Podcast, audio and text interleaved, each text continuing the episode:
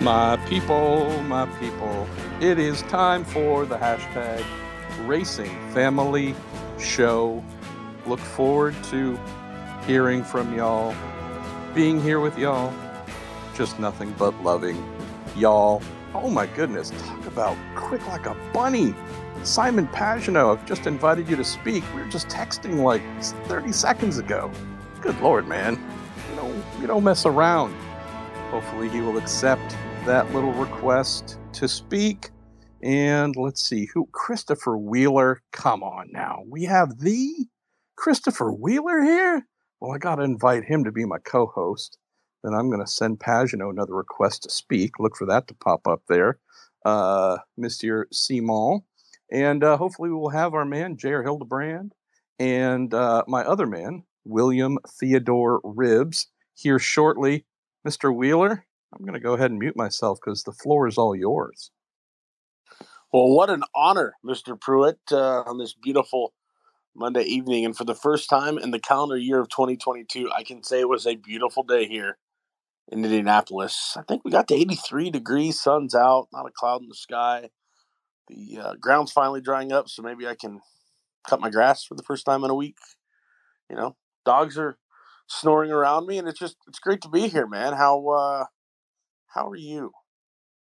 I'm super well. I'm cranking on content, trying to get a lot of retro features ready for the Indy 500, more race week stuff maybe, but yeah, this is the time of year where I try and generate a lot of stuff that I won't have time to do either from a lack of time during the day or just a lack of mental clarity. So that's how I use this time. Hey, Pagenaud, I'm going to send you another, your fourth request invite to speak. Just accept it or request to speak on your end, and then we'll get you in here and we can hear your beautiful tones because I know uh, you got 27 minutes before you got to put that son of yours to bed. And I already told you I'm not going to be responsible for you showing up to IMS with a black eye because Haley punched you because you were on your idiot buddies Twitter Spaces show. So, Chris, we have our hashtag Racing Family show here. It's brought to us by Cooper Tires, the Justice Brothers, and TorontoMotorsports.com. Uh, how was your weekend? Tell me things. Yeah, man, it was chill. I had a large portion of the team over Saturday night, kicked back, relaxed, used the barbecue a little bit, had some cervezas, and just gave gave a, a large part of the group that was available to come hang out an opportunity to just kind of relax before it gets crazy, right? You know, I mean, the next people think, oh, the next few weeks, but uh, the reality is, it's gonna be like the next next I don't know four months, kind of just run together, and so. I think Simon just, just, fell off the top of his house. By the way, if that was I'm that here. sound. Uh, no. You okay? It's my son. Marley. Oh. Qu'est-ce que tu fais? Hey. He's driving his This- race car, guys. It's bad. It's really bad. This takes me back It's bad. to the uh, 2013, 2014 period, maybe even 2015 ish, on those summer trips hopping to Bourdais motorhome when Alex Seb's son was was a, was a little man, and literally at the time I could have quoted what I'm pretty confident in English meant. Alex, stop being such a pain in the ass. Um, but it was delivered in French about 40 times a day. And you knew it because you heard it all the time, just with Chris instead of Alex. So, Yeah, exactly. You know. so while we are waiting for our man Willy T. Ribbs, while we are waiting for Jay, hey, holy cow, he's here! Hold on, we're adding my man, my brother, who we William Theodore Ribbs. Say hello to everybody. Say hello to Simon Pagenaud. The uh, the racing family is is officially here. Yeah, well, it's uh, all in the family. Guess who's coming to dinner? Willy T, welcome, my man. Welcome, welcome, welcome. How are you? How's the family? Man, everybody's great. Everybody is phenomenal. Just uh, you know, nothing like turning on the television and seeing my old buddy Willy T up there talking to all these superstars. Well, they they were uh, some fun young men to have fun with, uh, no matter what their name is. so why don't we start here, guys? So I wanted to have the two of you on to talk about Miami. Both of you were there last weekend. Uh, Simon, uh, the Sky TV folks apparently don't know who you are because they walked, blew right past you on the grid. Um, maybe we'll talk about some more fun stuff on the grid here in a moment. But uh, Willy T, you told me that you were there doing the shaking hands and kissing babies routine. And then to your surprise, someone said, Oh, by the way, do you want to be in front of like f- three billion people and interview the the podium, uh, the race winner and podium finishers? Uh, and then I yelled at you for trying to take my job. Like, come on, man, what are you doing? Uh, you don't take it from me. Well, it, it was you ever? It was like a blind date, and I uh, I got into uh, Miami on Wednesday, and we hit the ground running on Thursday with you know appearances with the mayor and uh, and Lewis and I did a gig together on Thursday with uh, Formula One kids, and uh, then more interviews. Well, I think it was Saturday evening, and uh, Formula One comes up to me and says, "Look, you know, we really like that gig you did in in uh, Texas, that opening." And would you mind um, interviewing the drivers? I said, when? They said, after the race. And they said, yeah, you mean when they get out of the car? They said, oh, yes. I said, well, I, am not scripted to do that. I mean, I'm, you know, I, you know how I roll. And they said, yes. And that's why we want you to do it. So um, we did it. And it was, uh, yeah, we, uh, a, a lot of people called me afterwards and texted me and said, we never seen Verstappen smile or laugh after a race. Well, he, he did this time.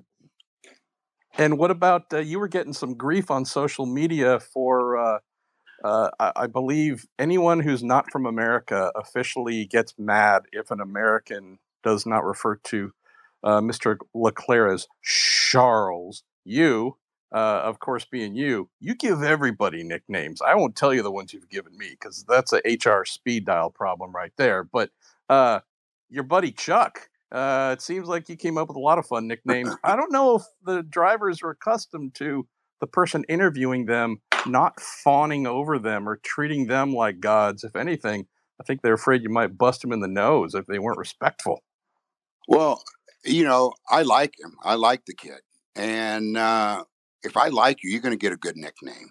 And if I don't like you, you're going to get a nickname too.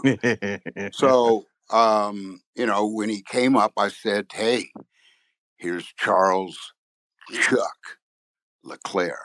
And boy, uh, a few people went into a tailspin. Their butt got hurt about it. And, you know, look, if that, if, if that hurts your butt, you you better get, you better get some leather on it because, uh, wait till later. so, just, uh, just so I can share with folks, this is the absolute normal conversation Willy T and I have on a weekly basis about whatever, just minus uh, a few, um, I don't know, Me Too moments, um, all kinds of moments. But anyways, yeah, you give yeah, people you know, a hard time. And really, the, uh, uh, Marshall, the only name that Chuck wants to be called is world champion. That's the only name he wants. So, uh, you know, we're gonna, um, you know, there, it, there's always going to be respect because I really like him personally, and uh, and you know, all three of those young men up there, uh, from uh, Carlos to uh, to Chuck to Max, Maximum, right? All good boys, and all fun to talk to, and uh, Max was the best because when I told him, uh, Muhammad Ali said to me, uh, "When you're champ, Christmas Day is every day, and uh, Merry Christmas." Oh, he loved that one. That was the best. Let's welcome in our pal Jared Hildebrand as well. Uh, Mr. Hildebrand, did you get to watch the Formula One race and Simon as well? Uh, I don't know if you got a chance to hear any Willy T's uh, Victory Lane interviews, but uh, they were pretty amazing. Yeah, man, I'm um I'm happy for you guys just to keep keep uh going on here for a little bit. This is fun listening to Willy T. What's up, Willy? Good to hear you, What's man. Going on, Jr. We gonna see you out at, out at Indy this year? I don't believe I'm to be there. Um, Uh, I might be in Monte Carlo. Ah, all right. We'll, Right. we'll let we'll let we'll let you pass. We'll give you a pass on that one for this year. yeah, yeah. I'm, uh, T, I won't let you pass on that one. No, no, no. oh, oh, oh! I, 500 or bust, man. I hey, hey, hey! I, I, I, I want to be there to see you win it again. Actually, uh, both of you are in the 500 this year, right? Yeah, you got it. Dang. Okay, well, I, you know, I can't cheat on either one of you. You know, I, you know, I got both both my partners on the phone, so um, you know, I, I, uh, I, I can't say anything. I mean, can't but, wait for the nickname. Can't wait. but Oh, oh, oh, reality- okay, okay, Monsieur. Huh? That's good. I like that. Monsieur. Yeah. That's Yeah, good. no, I, uh, I'll, I'll have, I'll have something for you, both, Okay. And it'll be good. Name? Huh? Colorado. Pardon me? Is JR's Colorado? Oh no, No.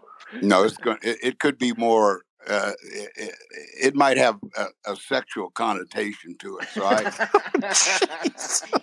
Yes. Just Uh, made gonna- my day, man.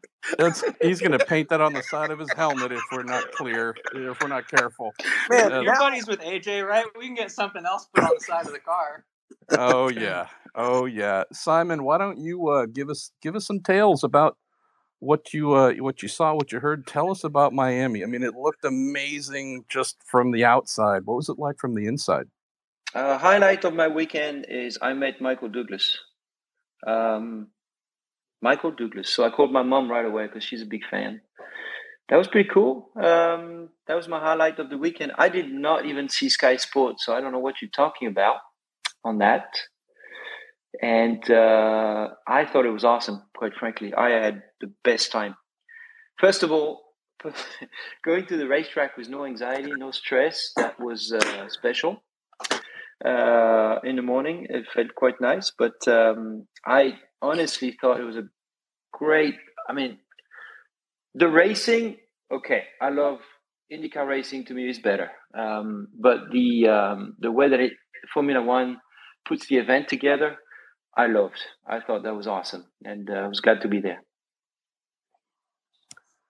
So I believe as well, Simon, you got a chance to get some up close look at the cars.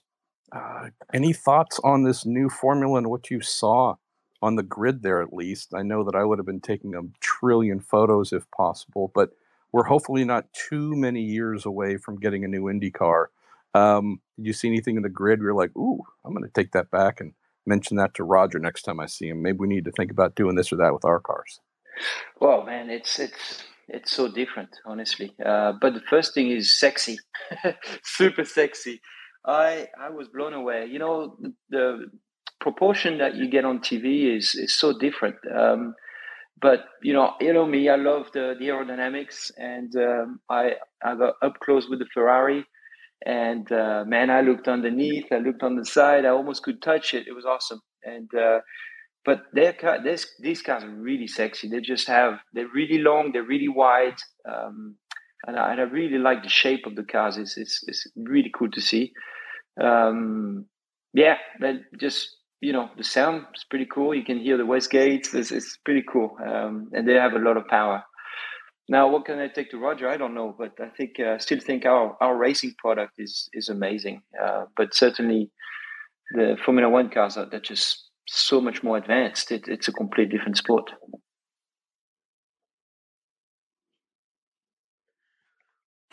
So yes, yeah, and and it's so advanced, uh, Marshall, that they got bodyguards around those cars now.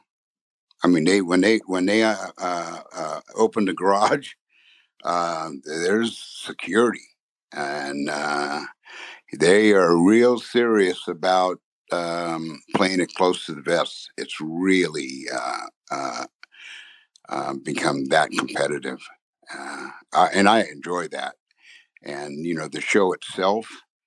I mean, when you get the former first lady, uh, Michelle Obama, not just come one day. She was there two days. She was there for qualifying, and she was there for the race. Not to mention, you know, Air Jordan and and uh, Brady and and of course Michael Douglas. I mean, you know, it, was uh, yeah, uh, David Beckham. In fact, uh, it was they were in. David Beckham was in uh, my suite, and, and uh, um, it was. You knew it was a, an event. It wasn't a race. It was an event, and you know, just what Simon just mentioned. It's uh, it's a world happening now. So you talk about being able to get close to, um, you know, Simon Jr. The the only Indy 500 since 06 that I've been able to hang out on the grid was I think 19. And I was I was nervous. Like I had anxiety on the front stretch of the grid of the Indy 500 because of the amount of people around the cars and how accessible the car was. Like it's almost go time here. We're getting ready to lock in for the greatest race ever. And some guy with a beer could easily trip over his untied shoe and take out your front wing. Like so, Simon, seeing the seeing the security there in Miami compared to what happens at Indy, man, what do you think?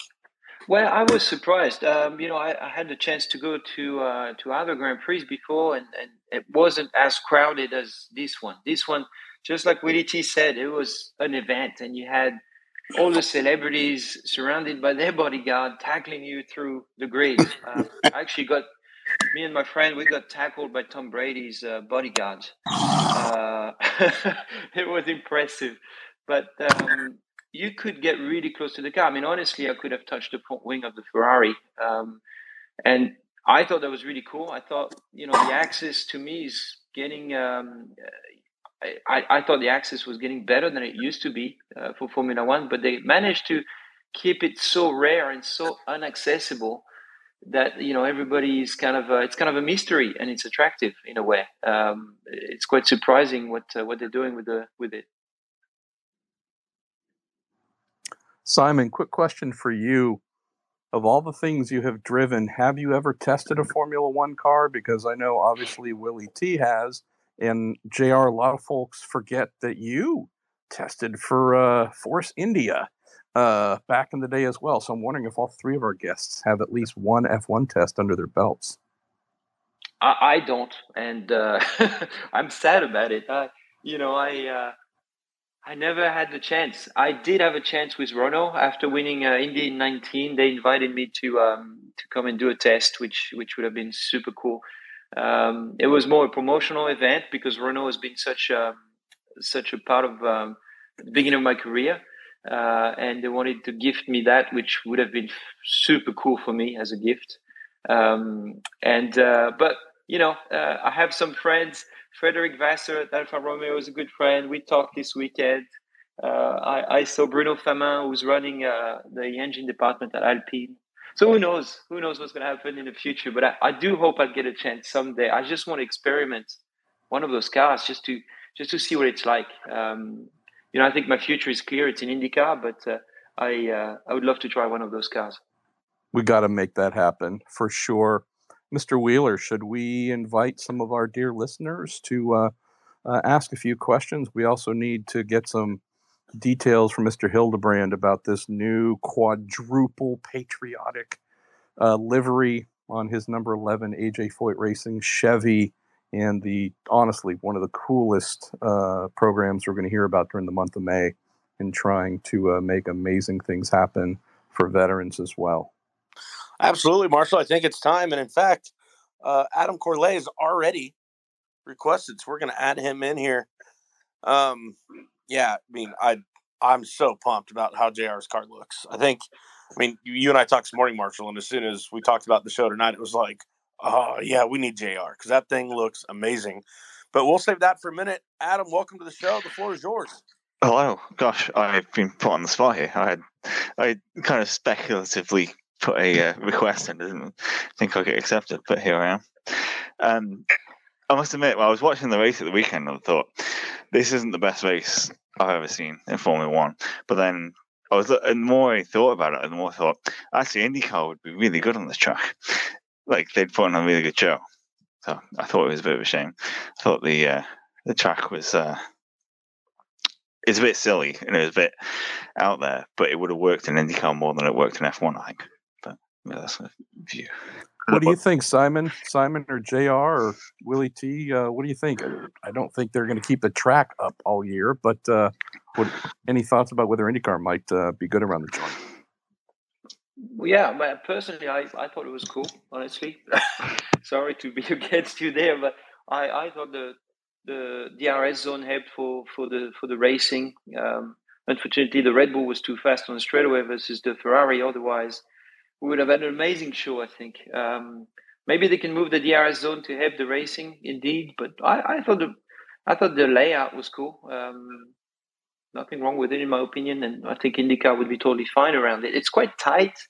You know that mini mouse section is quite tight, but um, it's no margin for error, which is personally something I, I love. So to me, uh, to me, the layout was no issue, and, and, quite frankly, I don't think the crowd cared about about the layout. Uh, that was my opinion. Well, I got to tell you, a month ago, might have been a little bit more. Uh, Formula One had me down uh, to meet with the mayor of Miami Gardens and CEO of the Dolphins, and we went around uh, the track on a golf cart. And that that section, which uh, it looks like a rattlesnake, and I called it, I nicknamed it the rattlesnake section because that's what I live in Texas. We got them everywhere, and that's how they look. They're all wound up, and uh, and coming on to that long uh, one mile straight, it was. I just thought this was going to be a great drafting zone in here, and and then through the uh, uh, at the end of the uh, the end of the back straight to come back, make that left, and come back onto the onto the pit straight. I mean, they're they were they were laying the lumber down through there, and I think the average speed. Correct me if I'm wrong. 140 miles an hour. That's pretty damn quick uh, for a so-called street course. And Las Vegas, they're talking about average speeds of 180 that's so you know i you know people like to see speed. I think the only the, the most difficult part of the track to me was uh it, it ate tires like uh, a kid eating popcorn at the movies. It was just uh i mean they were running hard. They tried mediums and mediums uh were were were were uh were were as they call degrading. Oh yeah look it looked like cheese on a grater right? So they had to go to hards and and stay on hards. So uh, I, I, think it was it was a great strategy for the teams to figure out okay, what time are we going to go to hards, and are we going to go back to hards on a stop? And uh, and Adrian Newey he's just such a great engineer. The guy, in my opinion, is the greatest engineer in Formula One history. He just keeps his his his uh, prowess for for achieving mecha- mechanical grip and and then being able and have enough trim to get down the straightaway uh, as fast as they're going. You know, you can't. Uh, and they got more horsepower. They got some grunt now. Speaking of grunt, Jr., you've got you're going to have Chevrolet's finest behind you. Before we get to that, though, tell folks about the livery that was unveiled today and what it is you're going to be doing during the month of May here to try and raise some dollars for a truly amazing cause.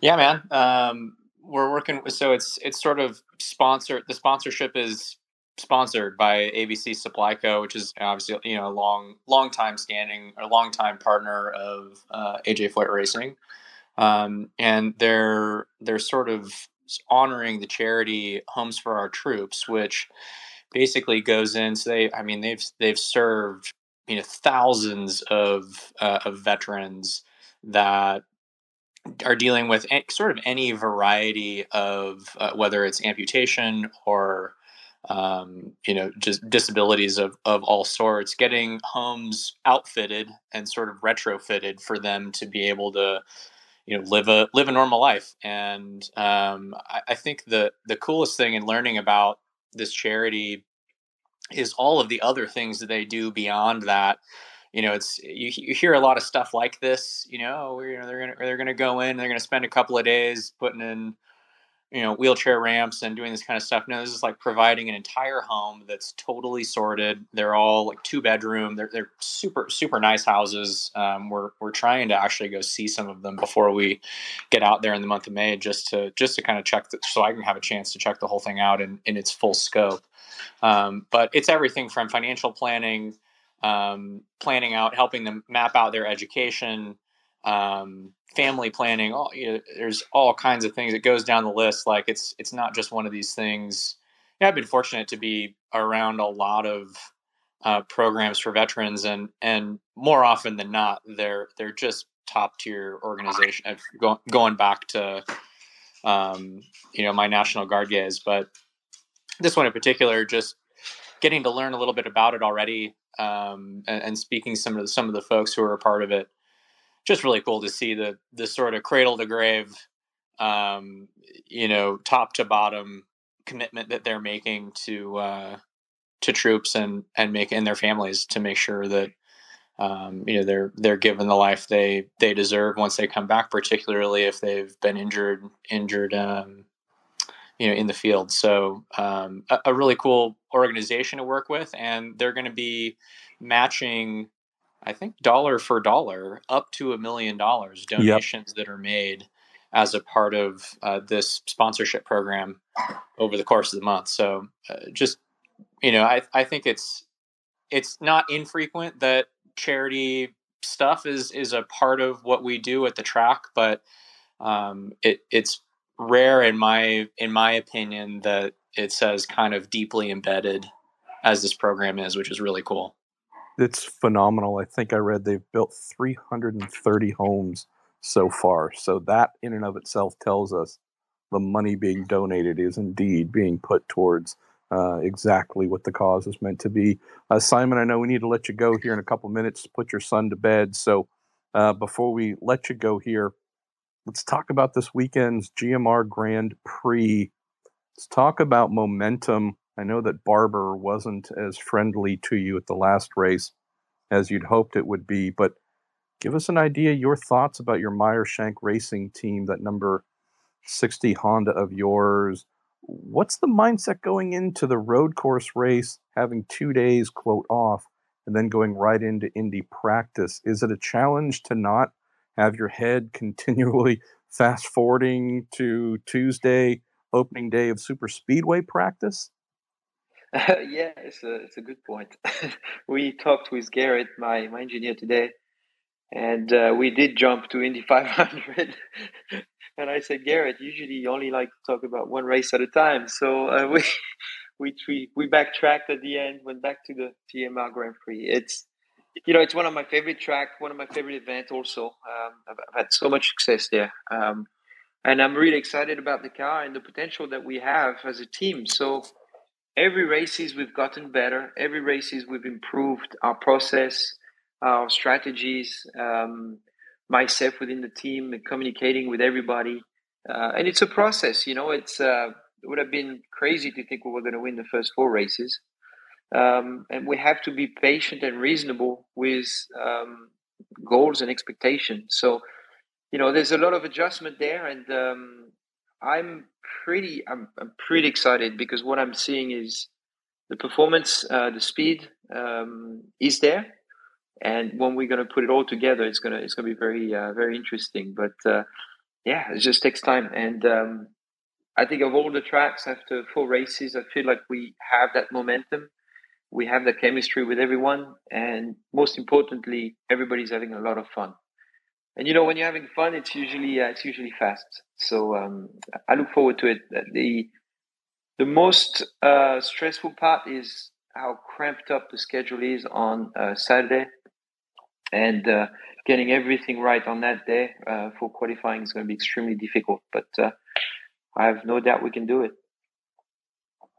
Let me keep you for one more second to ask about that qualifying adjustment this year right you and everyone else in theory will be making at least one strong run for quote pole to be able to have an opportunity to go for pole on Sunday.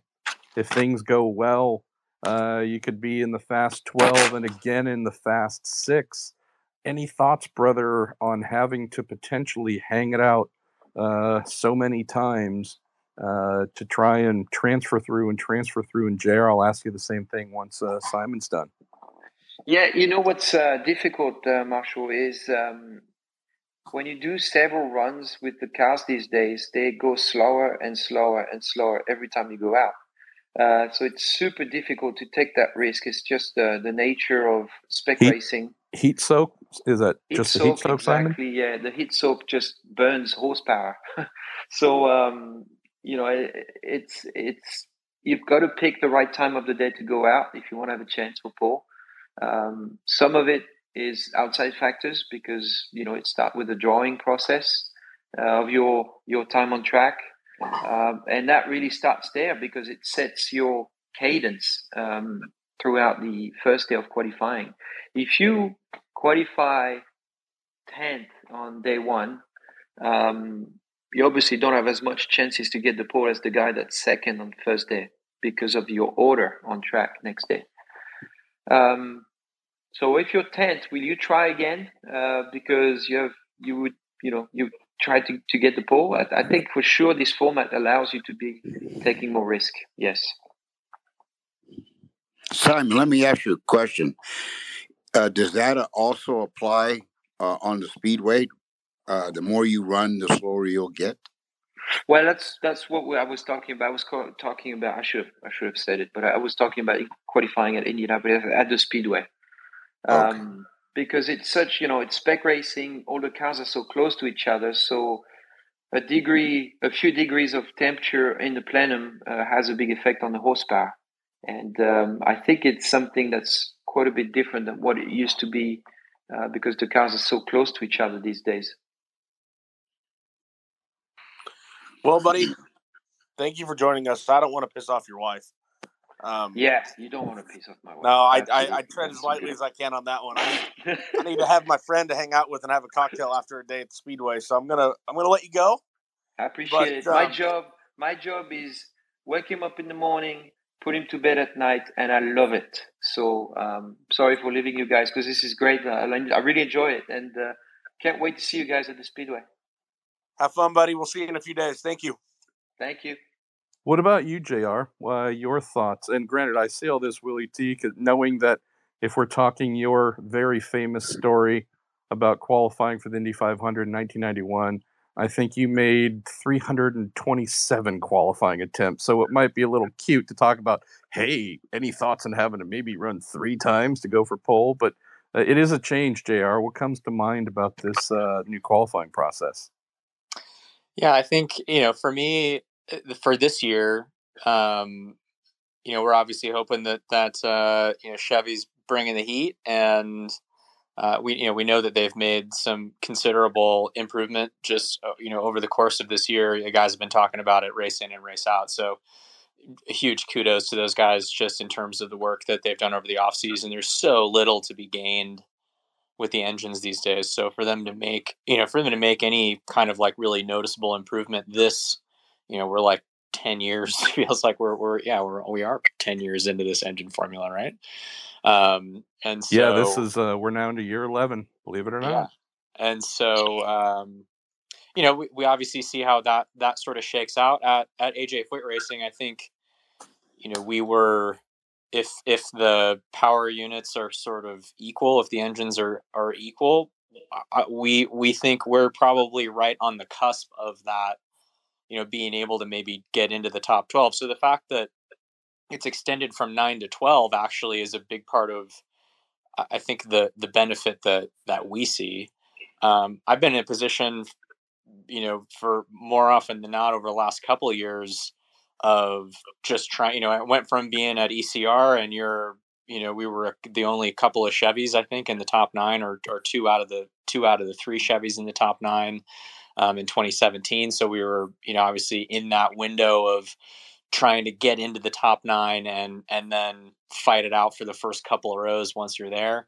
I've been on the other end of that spectrum with late qualifying draws in the heat of the day, and you're just waiting and waiting and waiting all the way until the end of the day. When I was at Dreyer and Reinbold a couple years ago, I mean, we, it was like you know crazy hot by the time we went out. You know, we had completely lost the track. Um, you know, that's the other interesting thing. Simon talked about you know plenum temps, and you know part of it also is just the the cold fuel that's in the car when you when the cars are cold and they go through the um, tech line the first time in the morning you get cold fuel in it and doesn't immediately warm back up because the engines are cold. Like everything in that part of the car is also still cold at that point. So between that and the air intake you know the intake plenum being you know just stone cold ambient air temperature at that point you know that's that's a couple of degrees of rear wing worth of horsepower basically um, as compared to just going out and making a run again later on if for whatever reason because of the qualifying order or track you know whatever, wherever you're at cloud cover track temp wind whatever it is if you can't make good on your first qualifying run that's a huge disadvantage. So um, it was, there's kind of like some some random things but i've been on both sides of that fence uh, in terms of in terms of how you're looking at what you're trying to achieve that day. And I got to say, I think in a general sense, the the format that we've got these days with the fast lane and the slow lane and all of this stuff, it feels it feels pretty good. Like it feels like okay, you know you got to go out. You know your best shot at ripping your you know four laps is going to be the first time you go out, but you also kind of know in the back of your mind that if you don't quite squeeze everything out of it, at least you're going to get another you can get another shot at it later in the day. Um, and that you can kind of choose how you want to address that or you know or sort of approach that risk. Do I want to keep my time and just give it another go? You know, you see a lot of the cars I feel like that are kind of right on the bubble of the you know top 9 in the past are usually in that in that sort of category. Um, you know, but it's it's been exciting right down to the wire uh, for the last several years. So I'm you know I'm always a fan of kind of mixing things up and trying new things. I think they've this this I think seems like a maybe a better way of guaranteeing some action on TV, uh, which we all know is a big part of uh, you know kind of the the formula here, particularly on Sunday. You want to make sure that there's uh, you know, there's enough enough action going on on Sunday to to make it exciting, and the elimination style format is definitely, I think, has definitely been been something that works. Hey, Abby, why don't you go ahead and unmute yourself? And the floor is yours here on the good old hashtag Racing Family Show. Hi, Marshall. It's been a while since we've spoken. It's nice to chat with you again. You too. Uh, thank you so much for having me on. And Christopher, I think this is the first time we're meeting. Hello. Uh, I just Hi. want, uh, wanted to come on and first say thank you to Mr. Willard T. Ribbs for such a fantastic coverage yesterday. We really like that you called him Chuck. He is Chuck. Uh, if he can't deal with it, that's his problem. Oh, he Uh, Chuck liked it. Chuck he liked it. It was just some of his fans that thought it was a, a bit, uh, no pun intended, cheesy. No, uh, and that's what America is for. If you cannot put up with what America is all about, don't watch it, is what we're going to say. But I wanted to come on and I have two quick questions. One's for Mr. Willard Heroes first. Uh, you've taken on as the role of this ambassador for Formula One this year, which is fantastic. And you were uh, a mutual friend of mine has talked about your work, Tanya Hampton, about the work that you did with the Miami Gardens community. Uh, where do you think? Let's talk- let's talk about women in motorsports, uh, and especially all people of color in mo- motorsports outside Miami. What are you seeing inside in F one at the work that's going on? Well, F1 kids, uh, when I went to Miami and uh, met with the mayor, I went and met with the uh, Formula One kids as well. Formula One is is is heavily involved in that, and they've got their name on it and they put their brand on it, and you know, uh, involving the kids in the STEM program, right? So we might not ever see another Lewis Hamilton for a hundred years, maybe longer. I mean, not just in terms of a driver of color of uh, of that of his caliber too. Uh, yeah, that's what I'm. Yeah, I'm going to that. Uh, his, uh, his caliber, his talent, straight across the board. I mean, a driver period might not see for 100 years uh, of Lewis ha- Hamilton's uh, caliber. So, um, right now, there's some drivers, and there's you know the kids program as far as engineers concerned, uh, and STEM is going to go forward. That you're going to see more um, more involvement with, uh, especially in the next five to ten years. You're going to see more kids of color involved with teams, not just from the engineering and mechanical side, but even the marketing side. There's some drivers now that are coming along. One by the name of Miles Rowe and Ernie Francis Jr. They're probably the two top prospects that could move forward um, as far as uh, drivers of color on the track. So it's just it's not easy to find, and but Formula One and its and its partners are are actively uh, um, looking, and uh, and I'm out with them. Willy T, I just want to throw in a little bit of, of truth here. And, and Abby, floor is, is yours uh, again in just one sec. But I just thought it'd be oh. valuable to add. And this is something you and I, Mr. Ribbs, have spent, I don't know, 20 hours, 50 hours talking about. Back when, back in middle of 2020, when IndyCar was thinking about what they ultimately came up with. They're thinking about something they needed to do in the space of creating uh, diversity promotion, something. Ended up calling it the race for equality and change. And you were meant to be a part of that. And I say this with all due respect to IndyCar, but man, they shit the bed because they had the opportunity to bring a legend person who has been a pioneer, a person who has never stopped fighting to tr- try and create a more balanced and representative world in motor racing. And for reasons, I think you and I know the answers. We're probably not going to uncork those today, but uh, that the organization behind this, they reached out to you multiple times, wanted to have you involved. We've both spoken with them, uh, helped Will Power get Miles Rowe to Roger Penske.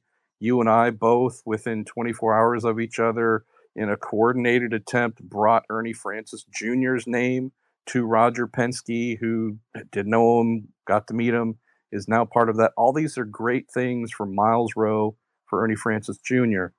I it still saddens me though since I think most of the world looks at you as the Indy 500 pioneer, that Formula One has said, oh, well, you guys aren't actually going to do something with Willy. Let's sign him up. So I'm happy for you that you're doing great things on behalf of Formula One, but I will admit I'm a little salty in the fact that our home domestic championship, the one that you and I love and grew up wanting to be a part of, for reasons I can't fully explain, has uh, pooped the bed uh, and not embraced you the way they should? Well, you know, I've always been uh, a matter of fact uh, about my career. You know, what happened, what's going to happen, happens. You know, um, it's like, you know, you go out on a date and the date only lasts once because the girl didn't like you. so, so no more date. And, you know, uh, IMS uh, Roger and I talked. I think uh, Doug Boles and I talked about it, and I thought we were going to uh, um, get engaged. well, the ring didn't show up, so that's okay. Uh, Formula One uh, reached out and said, uh, "We like you, and would you get married to us?" I said, I do. I really hope your wife isn't listening because you're gonna get your butt whooped. She loves Uh, it. All right. She, does. she knows. She, I, she. That's the phone. That's the only person I can cheat on. Ribbs. You're falling, up, you're falling apart on me, but uh, it's actually perfectly accurate. Abby, uh, what else? Uh, how about our man JR Hildebrand? Any questions for him? Yeah, a big player in the STEM world. Exactly. That was my second question is for him. Uh, it's so nice to talk to you, JR. I know you do a lot of mobility work out on the West Coast, and I've worked in Silicon Valley myself. I work for a consulting firm McKinsey. I, I think you know a couple of my colleagues in the mobility world as well. So I really want to know more about the work that you're doing out uh, in the field of autonomous vehicles, and how are you merging that with your experience in motorsports? Yeah, that's a it's an awesome question. Um, so I've I've worked, or I've I guess sort of uh, officially been an adjunct lecturer at Stanford for with the Revs program for about five like five or six years now. Um, since since the pandemic, it's been a lot. You know, I've had a lot less involvement there just because. Uh, you know, of reasons I'm sure you can imagine, but um, the at the sort of height of my my involvement with them a few years ago, um, it was really all around just kind of so they've they've got the revs at the revs program at stanford they have three or four graduate level autonomous vehicle programs and they're all sort of fringe stuff. So they've got you may have seen marty the electric autonomously drifting delorean um, you've got uh, the uh, uh, Shelley is uh, named after Michèle Mouton, the famous uh, rally driver. Uh, is a track car, an Audi TTS. It's now a Volkswagen Golf R that rips hot laps. Um, so I was initially brought in basically just to be sort of a a human data generator to compare these autonomous vehicles against, and that quickly morphed into uh, you know a sort of much deeper discussion about what are the fundamental differences between the way a high performing human does these things and the way an autonomous vehicle is programmed to do them? And sort of what can we what might those teams be able to learn about how they continue to develop the thinking around autonomous vehicle you know programming and sort of you know the the software language side of what's going on to to maybe adapt better to things the way a human would because the thing that was really the thing that was without going into like a crazy long story about it the thing that's actually really interesting about you know say going and running hot laps against an autonomous vehicle that's designed to do the same thing is you know when you think about a lot of little things that you know you're paying attention to at the racetrack okay the braking point how hard am i hitting the brakes what line am i driving the autonomous vehicle actually has mechanisms to optimize those things much more specifically than I do. Like it has military grade GPS. It knows exactly where it is on the racetrack. It knows exactly what it's doing at all times. It's running like it's running an algorithm to figure out what the optimal racing line is. And yet, as a human driver, I'm still a little faster than it uh, because I just sort of treat everything with like a little fuzzy edge around it. Like as a human, I'm still a little better at just consuming a lot of complicated information and sort of synthesizing it and prioritizing it really quickly. And so um, that just that experience, you know, uh, more so honestly, like the students and teachers being in the car while I was driving it and them kind of being like, how are you, fi-? you know, you're doing something a little different every lap. Like, how are you figuring this out? Um, that was really what spurred a, a, a deeper involvement in those programs. Um, so it's, it's been super fun. I can't say that I, I feel like besides, besides it, it also making me aware of kind of what are some of the shortcomings maybe that you know are, are, like is there a way that i can get a little better at doing some of the things that the autonomous vehicle program like can do? Um you know it definitely was a little bit of a reality check for as like a, a you know a, a, a highly you know as, as like more of an adaptive human thinker like okay maybe i maybe i could be a little more like aware of some of this stuff um, I can't say that I've brought that heavily into like the motorsports world in any particular way, but um, you know these these areas, just in terms of the technology that you're seeing, are definitely colliding. And and you see a lot of it in at the moment we're seeing a lot a lot more of that overlap in simulation and sort of that side of things not not necessarily what the drivers are actually doing on the track but um, yeah i mean just a fascinating kind of new frontier of technology in the automotive space and uh, you know just super interesting to be able to be involved in it at this still very early stage.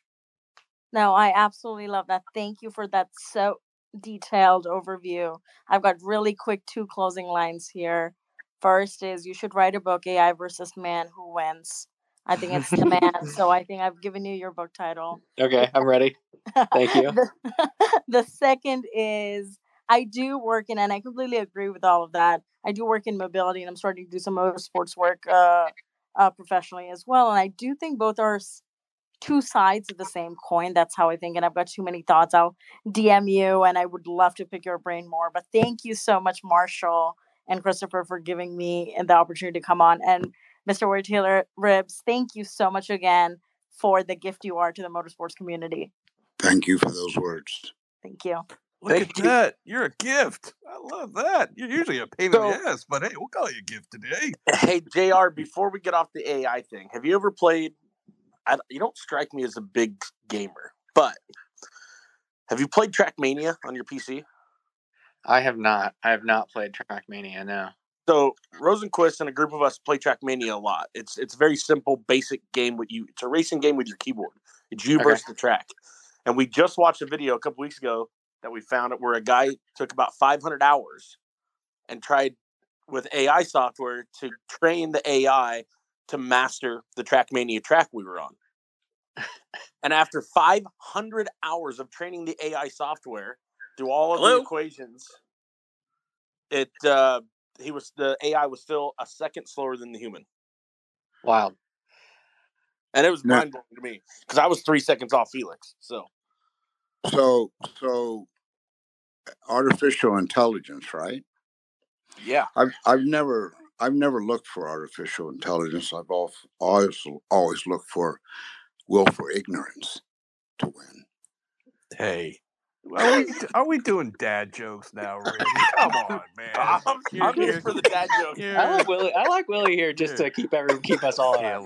Man, again, all right. I, I couldn't resist. I, I couldn't just, resist. I just added it to my list, Marshall. When I win the lottery, I'm hiring Willy T just to hang out and commentate. Oh my gosh! No, we'll see. That that's the thing. Uh, I think willful only... ignorance should definitely be like the next, uh, you know, Kentucky Derby horse's name.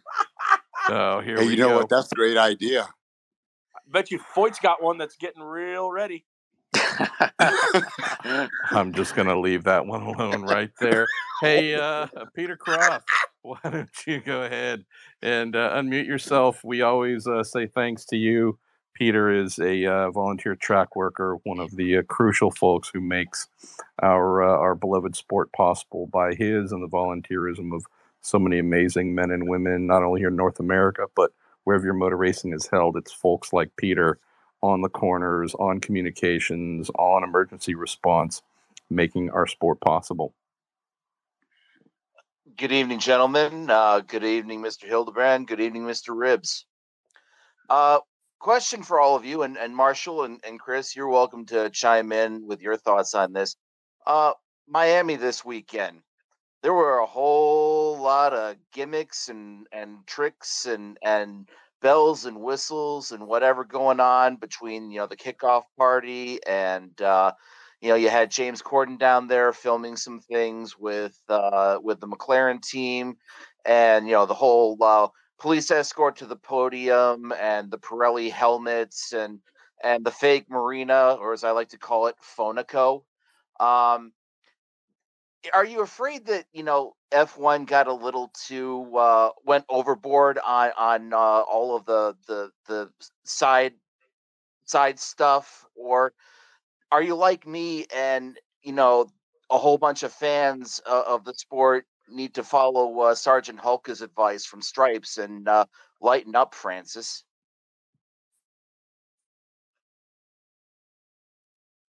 Well, I mean, obviously, I wasn't there. Uh, the only one in the room left that was was Willy. Um, but I mean, my only thoughts on it are if that's what we're getting out of Miami, and I spent a lot of time in Miami, I can't wait to see what they pull out for Vegas. I hear you, Peter. Would just say that of whatever complaints I might have heard coming out of Miami 24 hours ago, uh, too much was not one of the issues. So maybe for diehard fans, it might have seemed like it was over the top.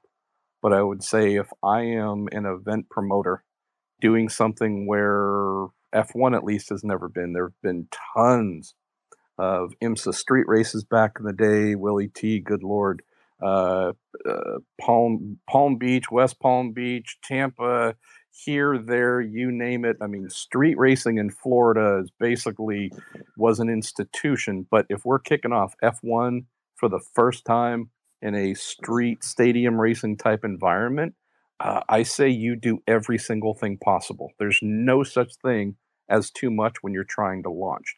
Do we need all of this in year two, year three? Again, t- among the diehard fans, maybe not, but they're not trying to appeal to diehards. They know they're turning up. It's trying to get everyone else bought in and aware that something big is happening here. Um, so I would just say, from a strategery standpoint, they absolutely nailed it. My Marsha, I got to tell you, you know, I was down there, like I said, over a month ago, and watching it all come together. And they sort of gave me a list of how, what, and, and the the Dolphin CEO, uh, Tom Garfinkel, uh, he and uh, Ross and and Hard Rock, they got together and they said we want to make this an experience, and that's what they told me. They said the racing is a given. Okay, the drivers, their job is to put on a show. That's the final act. But when we get people in here, we want them to have a great time. We don't want them to sit in bleachers uh, the whole time uh, like lobsters in the sun uh, because uh, it was hotter. Uh, it was hotter than Little Sister down there, and uh, that that no, it, that wasn't meant to be. It was an old country joke, anyway, um, or country saying. But they they knew that they were going to have these entertainers coming, including, like I said, the first lady, uh, Michelle Obama, and then Tom Brady, and then and then every movie stars, and and they need to be entertained as well, and those and they want people to spend money, and and it was a big ticket item down there. They It were was char- they were trying to charge $120 for some hats, Willy. Yes, yes, Hats. yes. I, I it it was inaugural. Hats. inaugural. Every everything first costs more money. First dates cost more money. This is turning into a, the Willy T. Ribbs dating show hour. no, I'm serious. Good lord. But I'm I'm I'm you I'm I'm I'm just trying to uh, give metaphor examples of of every first year, even even the Long Beach Grand Prix. Remember when Formula One came, Marshall? It was it was expensive. Everything was expensive. Um, and then you know as they start getting getting the bills paid off, things get cheaper. But they spent a ton. They spent a ton of money down there, crazy, to get that uh, to get it looking the way they wanted it, and it was impressive. It was impressive. Just to walk around was like being at uh, being at Mardi Gras. Um, and of course, you know the race was the final act, and uh, and you can't predict a race and how good it's going to be, just like you can't predict a Super Bowl and how good it's going to be. Some end up better than others, and that's the same with auto racing, whether it's Indy 500 or Formula One. But um, the entertainment side of it, I thought was was well done, and um, I was uh, uh, really happy with it. need to uh, let our man Mr. Hildebrand go here. Jr. If you're still connected, why don't you tell folks where they can not only follow you throughout the month of May, but also if they want to join you in your effort and the team's effort to help raise some pretty amazing money. Tell folks where uh, how they can take part. Yeah, I think the best way to do it actually is just to head over to the AJ Foyt Racing Twitter, Instagram. It, the links are in their bio, so that's like a super easy way just to to get connected. Um, I'll have all of that stuff fired up once we get to the speedway and get out there. So um, definitely just follow us on on all the social channels and, and keep an eye out for it. Car is going to be hard to miss, so that's that's going to be awesome. And uh, yeah, man, it's it's great to be on here, Willy. Great to uh, share spaces with you. I hope we run into each other sooner than later. And uh, Indy, yeah, Indy owes you. hey, that, that place doesn't doesn't know anybody, but Yeah, I uh, we keep coming back because that's uh, that's what it's all about. So Yeah, well, I'd like to you. get Uh, back on track. I want to see. I want to see you. I want to see you go across the finish line first, and uh, uh, you deserve it. Thanks, man. That's much appreciated. Hey, JR Before you leave, uh, I just need to know: Are you a large? Is that your sheet T-shirt size? Dude, Wheeler, you can just go to all kinds of Yeah. hell right about now. No, I got to make. I got to get my final order in here. So I'm we I'm just I'm gonna hang up on you right now. People I'm don't know what I'm he's leaving before I answer. Bye. You a know, large. we we got to almost the end of the show, and I Hey, thought man. JR and I were all settled. No. And Until I get this photo on the front stretch of the Indianapolis Motor Speedway, nobody's off the hook. so Hildebrand and I, Bay Area guys, San Francisco Giants fans, etc. Uh, we bet Wheeler from Southern Kimball. California and Kimball, but anyways, uh, you two Dodger fans, yeah, we we we uh, agreed to a bet, uh, thinking that our Giants were gonna beat your Dodgers uh, last year, and they didn't. So we have lost a bet in Wheeler because he's p- from the bad part of California keeps bringing this up. But anyways, we'll deal with that. Uh, hey, Mr. Wheeler, while we uh, start to ramp things down here, why don't we ask our pal Lauren Wong to unmute himself? He has a cool question for the cool Mr. William Theodore Ribbs. Thanks, Marshall and Christopher, even though I'm from the bad part of California. Bad, bad. He's a he- Dodgers and USC. I mean, it's the only reason his profile got approved. Well, I, I named my son Clayton, but I'm an Angel fan, and uh, my wife's a Dodger fan. But uh, anyway, uh, with JR, I was going to tell him he is the 2011 winner in my heart and mind. But uh, Willy, I'm a big Al Jr. fan, and I would love to know how you guys are such great friends. I mean, I, I see all these posts of you guys palsing around, and would love to know how that friendship developed and how you guys maintain it, and just everything about that really great friendship you guys have. Thank you.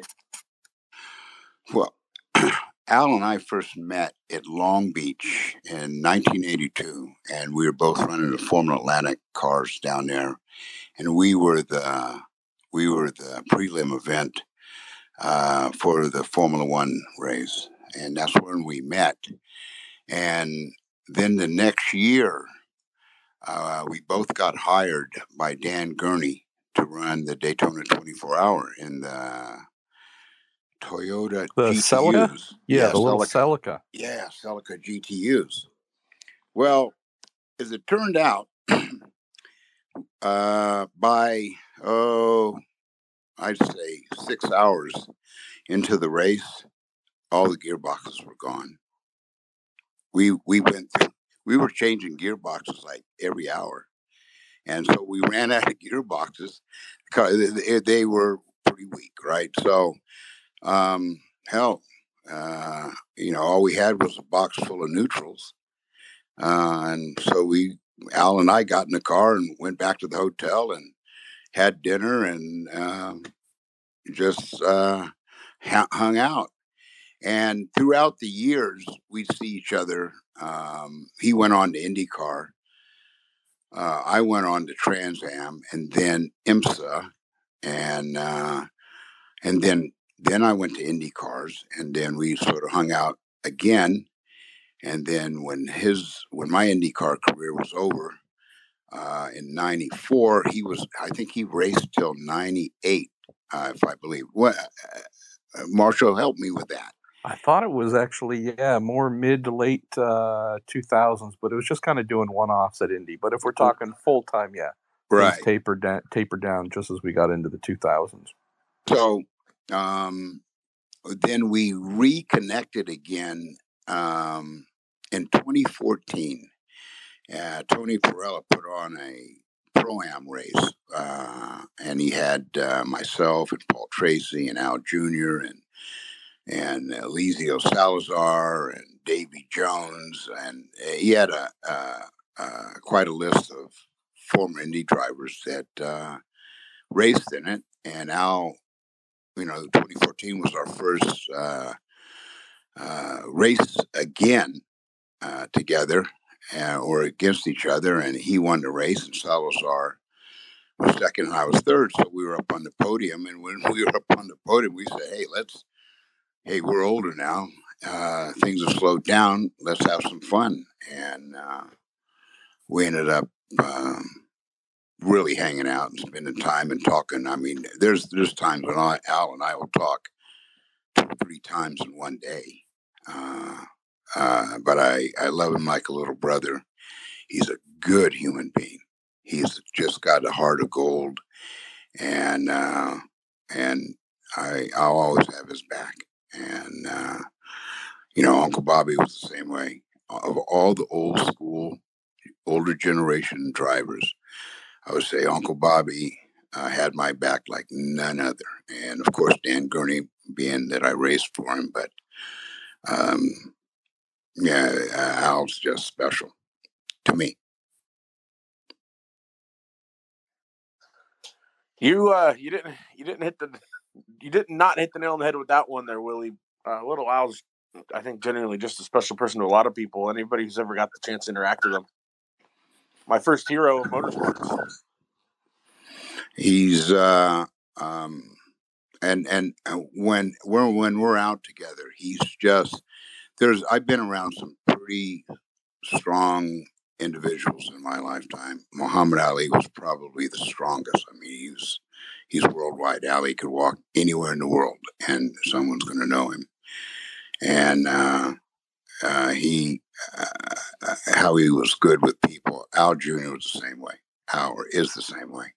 He's just, uh, and and and he's really he can he can wheel and deal too. He can get into the boardroom, and he'll have those guys eating out of the palm of his hand like pigeons. great to watch.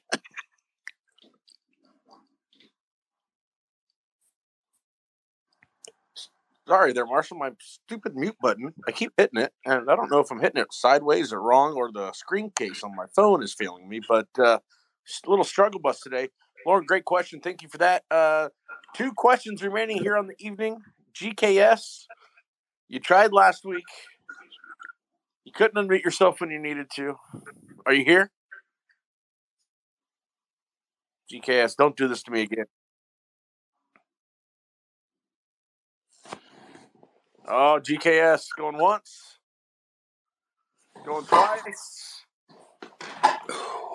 Man, Marshall, I don't know what to do about GKS. But uh, regardless, our old friend Bernard, the weather's breaking, the sun's coming out. Have you got your kayak yet? Uh, no, no kayak yet, but uh, We're gonna keep asking as long as it's in your bio. I mean, it's so that kayak's we're like years off. I I have to like graduate college and get a house before I'm gonna have room to store the thing. That's the main. They make them inflatable now. yeah, that could be your first house. Come on. Yeah, but I mean, the weather up in Wisconsin is beautiful. Today I was outside, and it was the first day I walked outside with my uh, Wisconsin like couple sweatshirts on and whatnot, and I walked took took a couple steps and realized that this is going to be too warm. And that was the first time since maybe August. You know, Wisconsin, you got to be careful when the weather breaks because, you know, if you're lucky, you'll get summer on a Saturday. You don't want to have summer on a Tuesday. The problem with Wisconsin weather is like it gets nice and then the thunderstorm comes and it drops like to 40 degrees and meh for a week until the next thunderstorm brings the temperature up. Copy that. Well, the floor is yours here. Final question of the night going to our old friend Bernard. So, uh, I, watching the uh, Kentucky Derby, a big part of that is like the odds and the betting and whatnot. Does like IndyCar have any plans to get like into that? Because sports betting is really big, and especially, I mean, there's a uh, internet show run by the Colts former punter out of Indianapolis that's pretty big in gambling and has a massive audience that I think could help benefit the 500 if they were to try and work with him. You know, I I've got to be careful how I answer this because I don't think I'm allowed to gamble in motorsports. Um, but I do know that there there are a few sites that do it. I mean, I think Barstool does it, MGM, uh, your FanDuel's, your basic big ones. Um, I know the, the Pat Mack show you're talking about. I love Pat McAfee. Um, you know, he dabbled with the IndyCar stuff, but he wasn't where he is now. Um, I don't think he was into the betting as much. Um, but I, I, agree. I think it's a big market. I know there's there's a lot of people on on social media um, that have their own stuff that you can kind of follow along with. But you know, I think it's just Marshall. Correct me if I'm wrong, but I think the the tradition, traditional path here of of the of IndyCar specifically when it comes to emerging topics, right? Whether it's the CBD was the first one, now it's you know everybody's legalizing this or that. I think it's still so strict on where you can and can't do online betting, and I have a feeling it's one of the reasons why IndyCar is still not not that it's saying no to it, but it's just not really pushing it. I mean, Wheeler and I get a good dice game going in Gasoline Alley every now and then, but that's uh, that's about the only cash trading hands that I know of. But Bernard, I mean, you raise a great point. I if there's money to be made by IndyCar, I absolutely expect this to become incorporated into IndyCar in a bigger and more meaningful way by my former colleague, dear pal, uh, co-pilot, etc., Robin Miller, uh, self-professed degenerate gambler. All he did was push for IndyCar to and IMS to really get involved there. Uh, so I think it's something to watch for sure, but there aren't a lot of things that the modern era IndyCar does that is just simply for the sake of doing it. There has to be, under the Penske Entertainment ownership, a true business reason. If there is profit to be generated, they are certainly going to listen, if not take it very seriously. If it's just a cool thing that fans would like, that might not pass all the filters uh, that they tend to put in place. So, well, Mr. Wheeler, why don't we? Uh, why don't you take us home? Uh, but do so by bringing in our, our dear friend Mr. Ribbs, giving him the uh, the final say before you uh, take us to the good old finale. That's it, Willy T. You get the closing thoughts of the evening, my friend. Well, thanks for the invite and uh, more to follow. Uh, hopefully, we'll uh, have an, another uh, another nickname for you.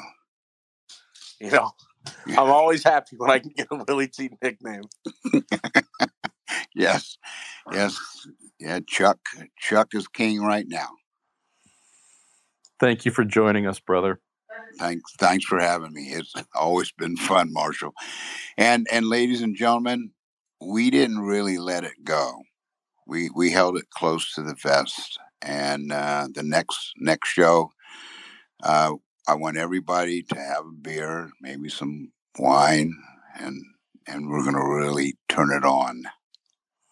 That's also going to be the final episode of the hashtag Family Show. But damn it, uh, before the authorities show up and take you and me and Wheeler away, we're going to burn it down properly. So I love that idea. All right. Well, thanks for having me. Well, on behalf of, of course, our great guest, Mr. Pagenaud, JR Hildebrand, and the world renowned Willy T. Ribbs, our show is now going to come to a close. And I'm going to keep it very simple and short this evening because, well, honestly, because the show went too long and I've got things I've got to get done. So I'm just going to quote one of the greatest showmen, P.T. Barnum. No one ever made a difference by being like everyone else. Just because we're seeing things in our sport that might be new, seeing things that might be different, doesn't mean that they're being done wrong until we explore the edges of what's possible. nothing is impossible. So take that. As always, look to the ones you care about, look to the ones you love. Share those thoughts with them, put your arm around them, have a beer with them. For my esteemed co host, Marshall Pruett, I've been Chris Wheeler. We want to thank you for joining us on this beautiful Monday evening, wherever you may be. And until next time, we'll see you soon.